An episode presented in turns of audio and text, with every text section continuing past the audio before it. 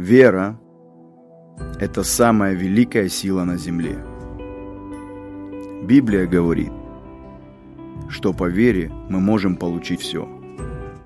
Вместе с пастором Антоном Тищенко мы предлагаем вам узнать практические шаги настоящей живой веры.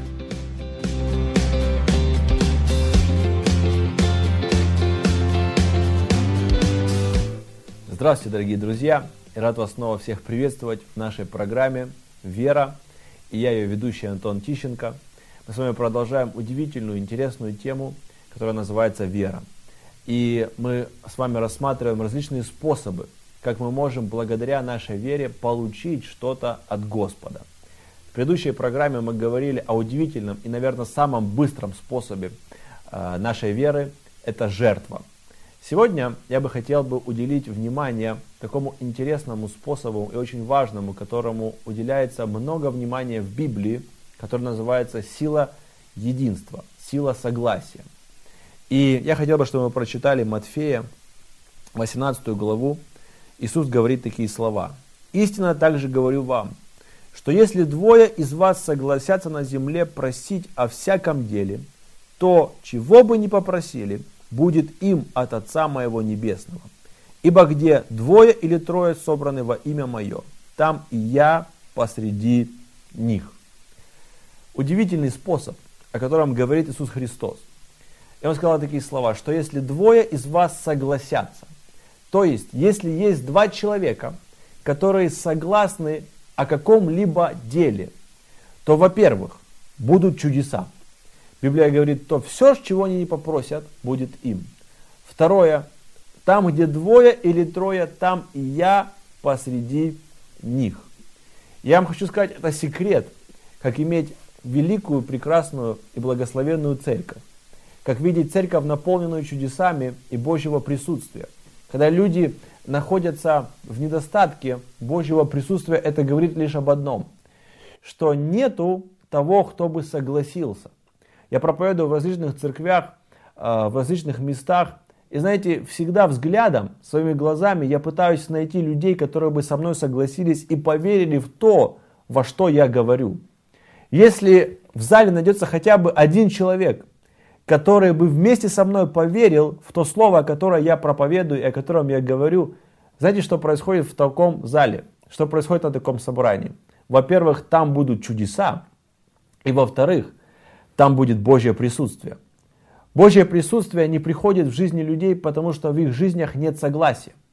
Божьего присутствия нет на собраниях, потому что нет согласия на этих собраниях. Каждый человек приходит со, своим какими со своими какими-то мыслями, со своими заботами и вовсе не думает о том, что Бог хочет от него.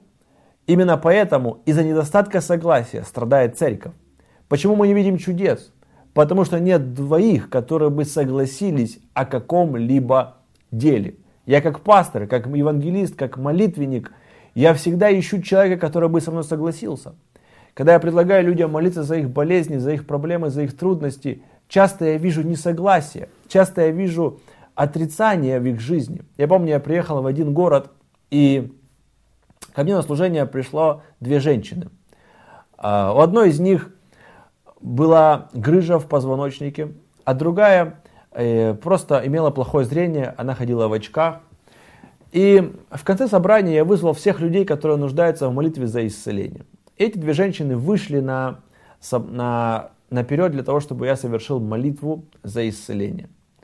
И когда я подошел, спросил у этой женщины, что с вами, она сказала, у меня спинная грыжа, я еле высидела ваше служение, у меня жуткие боли, я не могу наклоняться, я не могу сидеть, я не могу ходить. Я не могу даже лежать. В любом положении я чувствую боль. Я посмотрел на нее и говорю, все будет хорошо, Бог сегодня вас исцелит. Она сказала аминь, но, конечно же, ее аминь не было с большой верой. Когда я подошел к ее подруге, я говорю, Бог исцелит и вас. Она говорит, да, но вряд ли Бог исцелит мою подругу. Вы знаете, какая у моей подруги вообще грыжа? У нее такая грыжа, что всем грыжа грыжа. И она начала уверять меня, что ее подруга не получит чудо. Я посмотрел на ее подругу и говорю, послушайте, Бог вас исцелит. А эта женщина рядом говорит, нет, не исцелит.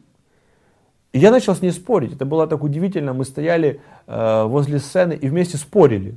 Я говорю, исцелит. Она говорит, не исцелит. Я говорю, исцелит. Она говорит, не исцелит.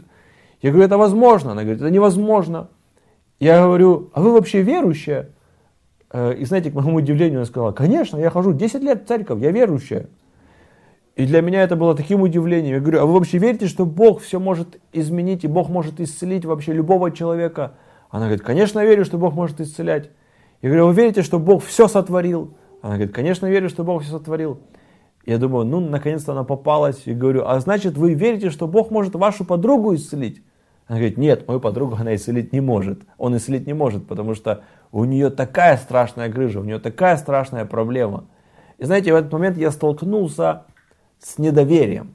Я столкнулся с сомнениями, и я столкнулся с несогласием. Поэтому повернулся к этой женщине, у которой грыжа. Я говорю, послушайте, сегодня у вас есть выбор. Поверить вашей подруге, которую вы знаете всю жизнь. Или поверить мне и согласиться со мной, что вы сегодня будете исцелены. Возможно, вы меня видите первый раз.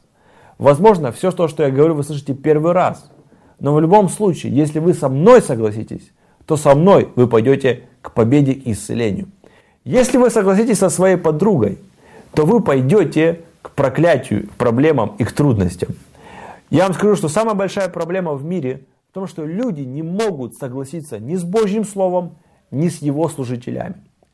Пастор – это та личность, которая больше всего заинтересована в том, чтобы ты преуспевал, в том, чтобы в твоей жизни было благословение и в твоей жизни было все хорошо. Именно поэтому, точно так же, как Иисус, он написано искал веру. Точно так же каждый проповедник, каждый пастор, он ищет веру.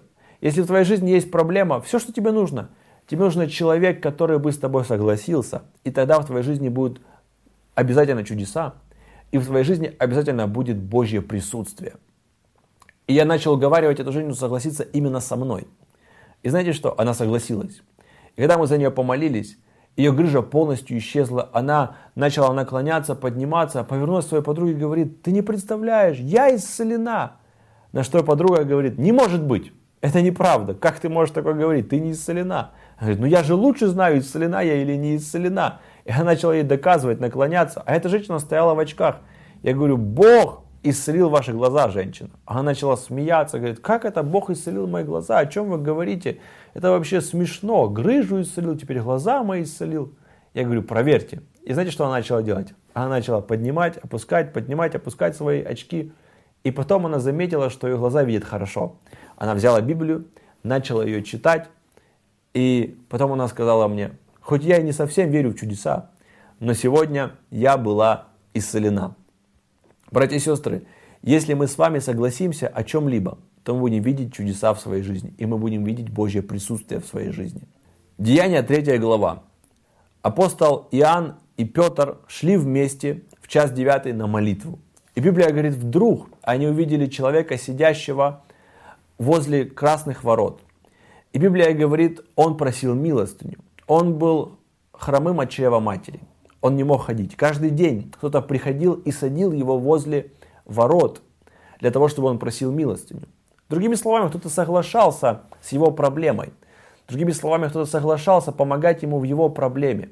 Как часто мы можем найти людей, которые просто нам посочувствуют, вместе с нами поплачут, вместе с нами поскорбят в нашей проблеме, но когда я смотрел на Иисуса Христа, смотрю на Него в Библии, то вижу, что всякий раз, когда Иисус заходил в какой-то дом, Он не приходил, чтобы скорбеть о чьей-то проблеме.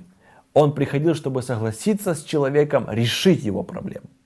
Кто-то соглашался с его проблемой и помогал ему просто в его проблеме. А кто-то согласился, чтобы решить его проблему. И Библия говорит, что Петр и Иоанн взглянули на него, а он смотрел на них пристально, ожидая что-то получить от них. Петр сказал, серебра и золота у нас нет. Но то, что есть, даем тебе. Во имя Иисуса Христа встань и ходи. И простер свою руку, написано к этому хромому человеку. И Библия говорит, он выдернул его из его проблемы. Он поднял его, и хромой начал бегать и скакать и прославлять Господа. Две удивительные вещи. Там был Петр и Иоанн. Люди, согласившиеся верить в Божьи чудеса. И знаете, что произошло? Первое. Они увидели чудо. Второе. человек, написано, который сидел всегда возле храма. Что символизирует собой храм? Храм символизирует собой Божье присутствие, Божью славу. Человек сидел возле всегда. Как многие люди, они приходят в церковь, но они возле Божьего присутствия. Они видят, как многие плачут, поклоняются, ищут Бога, но сами они не были в Божьем присутствии. И Библия говорит, что этот человек, он вместе с ними, первый раз за свою жизнь, он вошел во святое святых, он вошел в храм. Какой делаем мы из этого вывод? Эти люди из-за своего согласия увидели чудо и увидели Божье присутствие. Я вам скажу, что путем для Божьего чуда и для Божьего присутствия есть наше согласие. Ты в проблеме, найди того, кто бы не просто с тобой поплакал, не просто с тобой попечалился о твоих нуждах и проблемах, не просто утешал тебя и говорил, ну не переживай, что когда-нибудь все образумится. Я хотел бы, чтобы каждый из вас нашел бы человека, который бы верил вместе с вами. Я не хочу просто плакать с людьми, я хочу верить с людьми, чтобы в их жизни все поменялось. Я рад, что вы сегодня были вместе с нами. Я верю, что этот способ, способ согласия, он поможет вашей вере активироваться и привести в вашу жизнь Божьи чудеса и Божье присутствие. Пусть Бог благословит вас. И помните, что ваша вера, она может двигать горы.